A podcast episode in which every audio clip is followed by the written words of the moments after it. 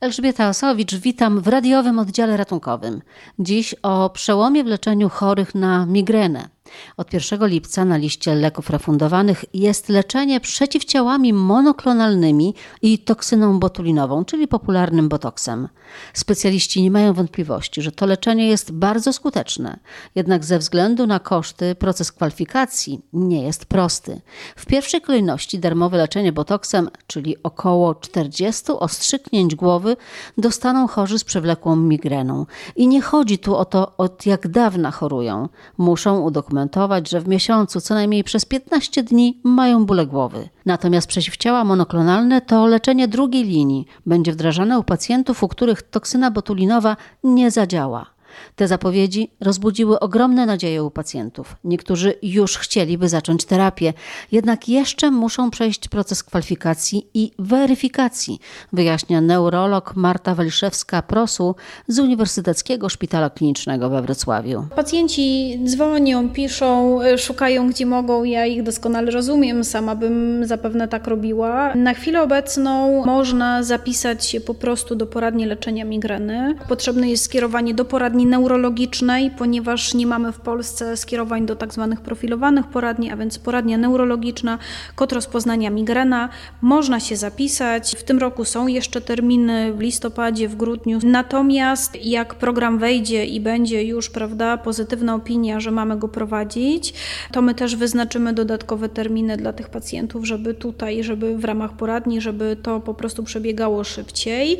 Natomiast myślę, że już e, pacjenci mogą sobie takie skierowania organizować powolutku. Tak jak mówię, no będziemy się starali, żeby też tutaj i na stronie szpitala były informacje, żeby pacjenci nie dzwonili, nie szukali.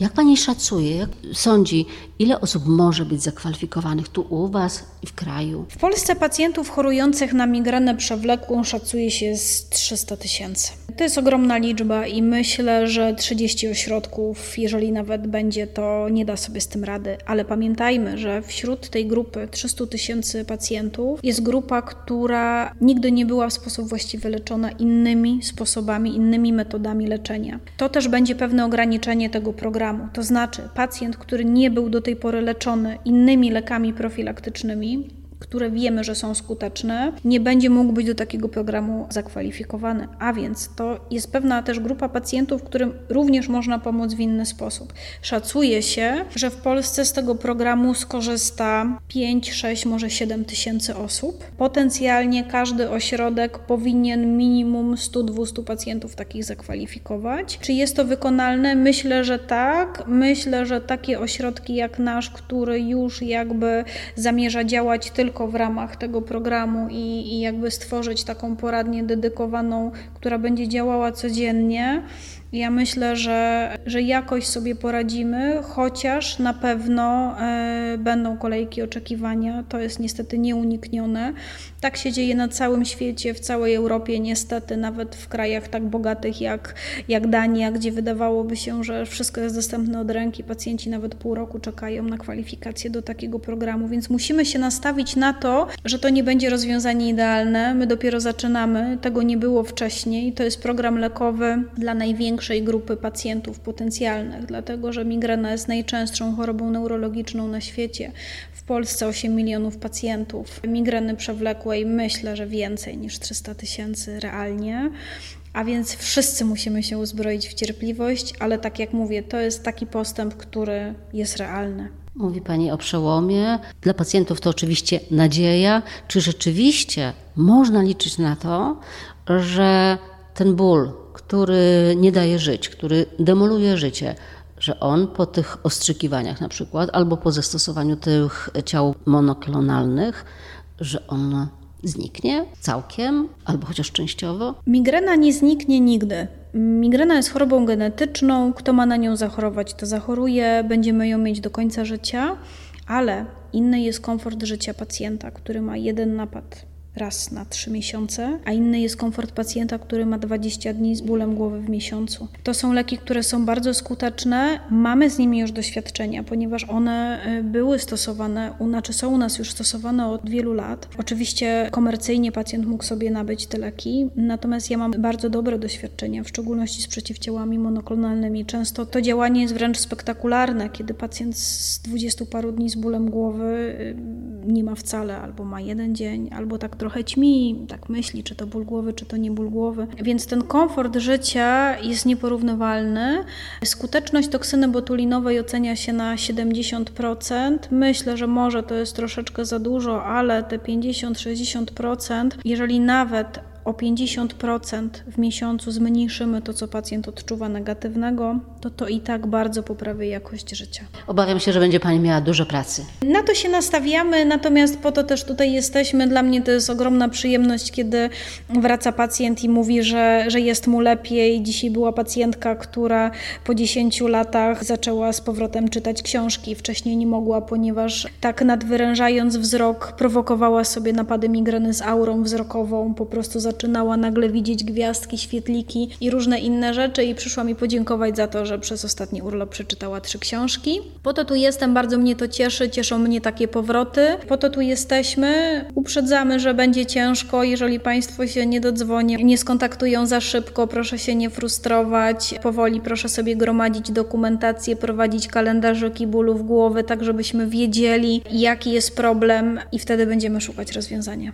Dobrze jest prowadzić coś w rodzaju pamiętnika kalendarzyka? Dokładnie tak. Takiego kalendarzyka, gdzie mamy rozpisane każdy miesiąc, zaznaczamy sobie, kiedy wystąpił ból głowy, co tam przyjęliśmy w trakcie tego bólu głowy. Dla mnie to jest bardzo istotne, bo ja na podstawie tego kalendarzyka stawiam rozpoznanie. Wiem, czy mamy do czynienia z migreną epizodyczną, z migreną przewlekłą. Natomiast jeszcze bardziej będzie to interesowało Narodowy Fundusz Zdrowia, który będzie musiał zapłacić potem za leczenie takiego pacjenta. I teraz, jeżeli nie będzie odpowiedniej dokumentacji, no to pacjent po prostu nie zostanie zakwalifikowany do leczenia, a wszyscy wiemy, jak to się odbywa. Drobne potknięcia są niewybaczalne, także musimy być bardzo dobrze przygotowani. Wiele leży w rękach y, pacjentów, żeby ta cała dokumentacja była poprawnie prowadzona. Jeżeli byli leczeni kiedykolwiek jakimś leczeniem, lekiem profilaktycznym, czyli takim lekiem, który brali codziennie na stałe, głównie mówimy tutaj o lekach przeciwpadaczkowych czy przeciwdepresyjnych, które często są w migrenie skutecznie stosowane, należy mieć takie zaświadczenie